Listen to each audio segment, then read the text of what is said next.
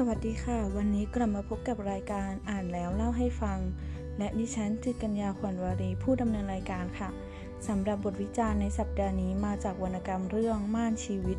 วิจารณ์โดยคุณทิพย์ธัญญาบัณฑิตสกุลชัย โดยได้ทำการวิจารณ์ไว้ดังนี้ นวนิยายเรื่องม่านชีวิตประพันธ์โดย ธนายุทธรีขจร นวนิยายเรื่องนี้ได้รับรางวัลชนะเลิศ ประพัฒสอนเสวิกุลครั้งที่หนึ่ง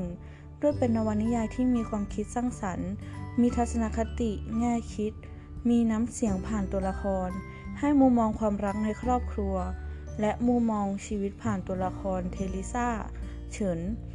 ที่แม้จะผ่านเรื่องราว ร้อนหนาวมามากมายก็ยังสู้ต่อไป นวนิยายเรื่องนี้ให้ข้อคิด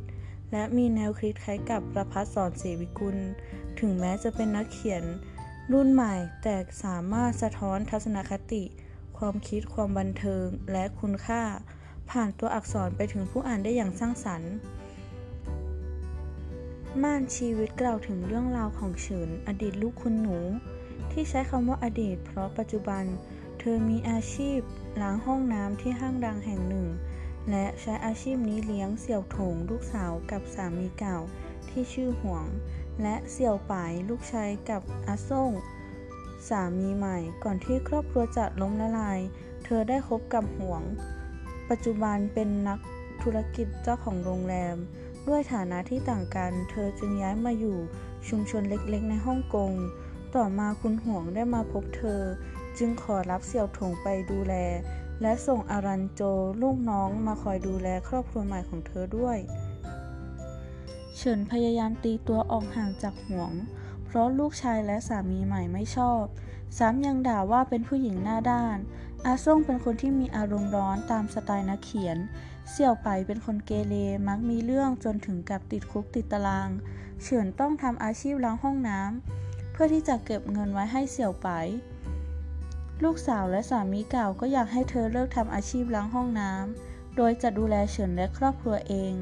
เธอว่าชีวิตของเธอเหมือนละคร สามีใหม่เป็นวัณโรค เธอต้องคอยดูแล ลูกชายที่ติดคุก และเธอมาพบว่าตัวเองเป็นมะเร็ง เสี่ยวป่ายพอออกจากคุกก็หาเรื่องบอกว่า มีลูกมีภรรยาแล้ว เธอก็ต้องคอยดูแลคนเพิ่มอีก ชีวิตของเธอลำบาก สามีใหม่ก็เอาแต่บ่นว่า ลูกชายก็แย่ กระทั่งอาการมะเร็งกำเริบ ลูกสาว ลูกชาย สามีใหม่ สามีเก่ามาอยู่ข้างๆ ก่อนที่เธอจะสิ้นลมหายใจ เสี่ยวถงก็สัญญาว่าจะไม่ปล่อยให้อาซ่งและเสี่ยวไปต้องลำบาก เธอมองชีวิตของเธอว่าเหมือนละคร ดังที่กล่าวในตัวบทว่า การเป็นมะเร็งตายของฉันไม่ใช่เรื่องที่เลวร้ายสักหน่อย มีแต่สิ่งดีๆ ตามมาอีกเยอะแยะ นวนิยายเรื่องนี้แทรกความแตกต่างของตัวละคร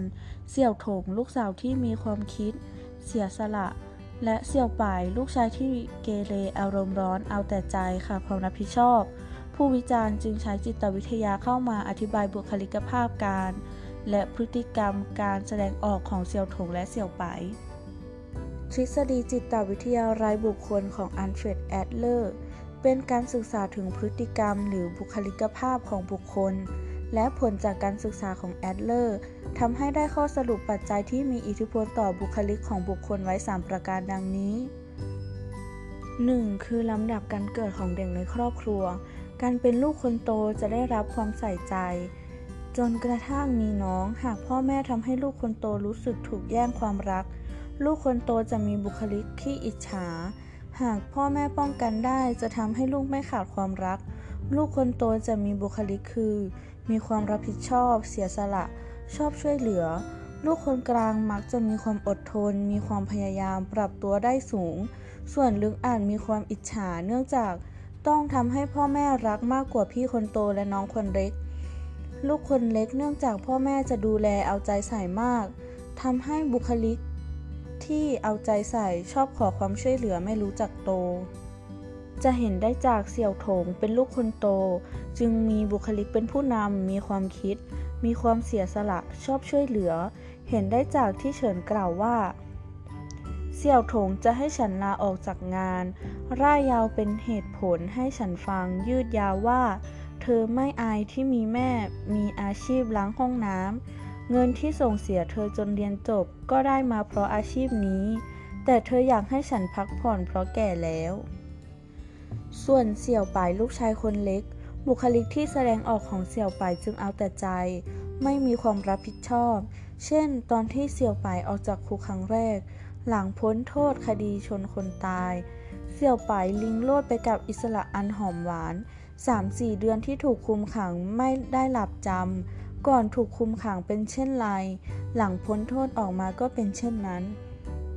ประการที่ 2 คือประสบการณ์ในวัยเด็ก หมายถึงประสบการณ์ที่เด็กได้รับจากการอบรมเลี้ยงดู ไม่ว่าจะเป็นการตามใจ ทอดทิ้ง หรือการได้รับความอบอุ่นสมบูรณ์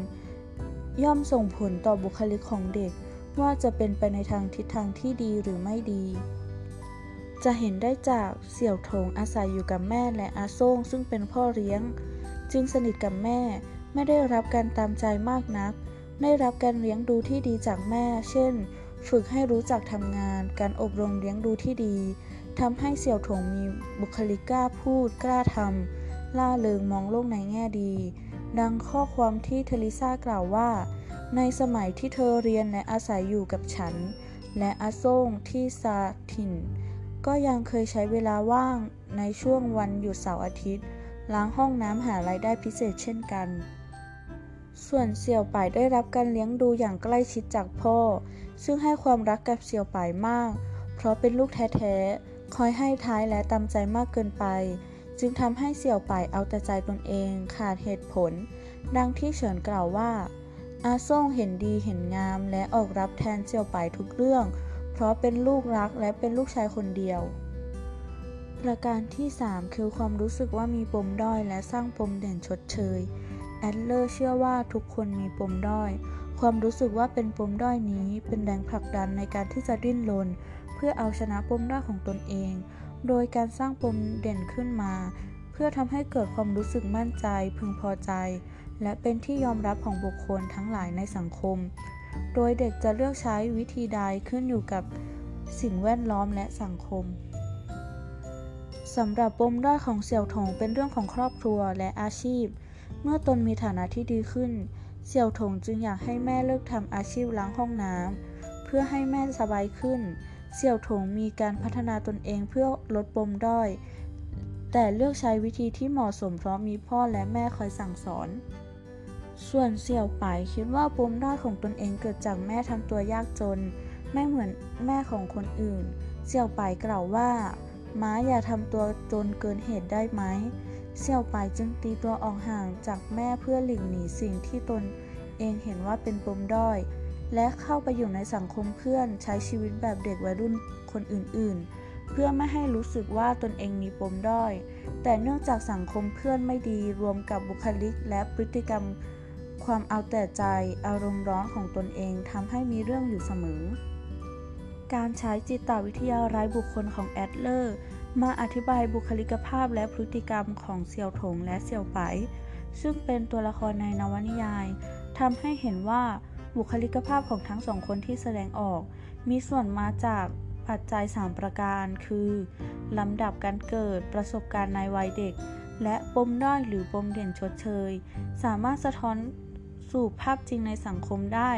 คือเมื่อสามสิ่งดังกล่าวมีส่วนทำให้เด็กมีบุคลิกภาพต่าง พ่อแม่ผู้ปกครอง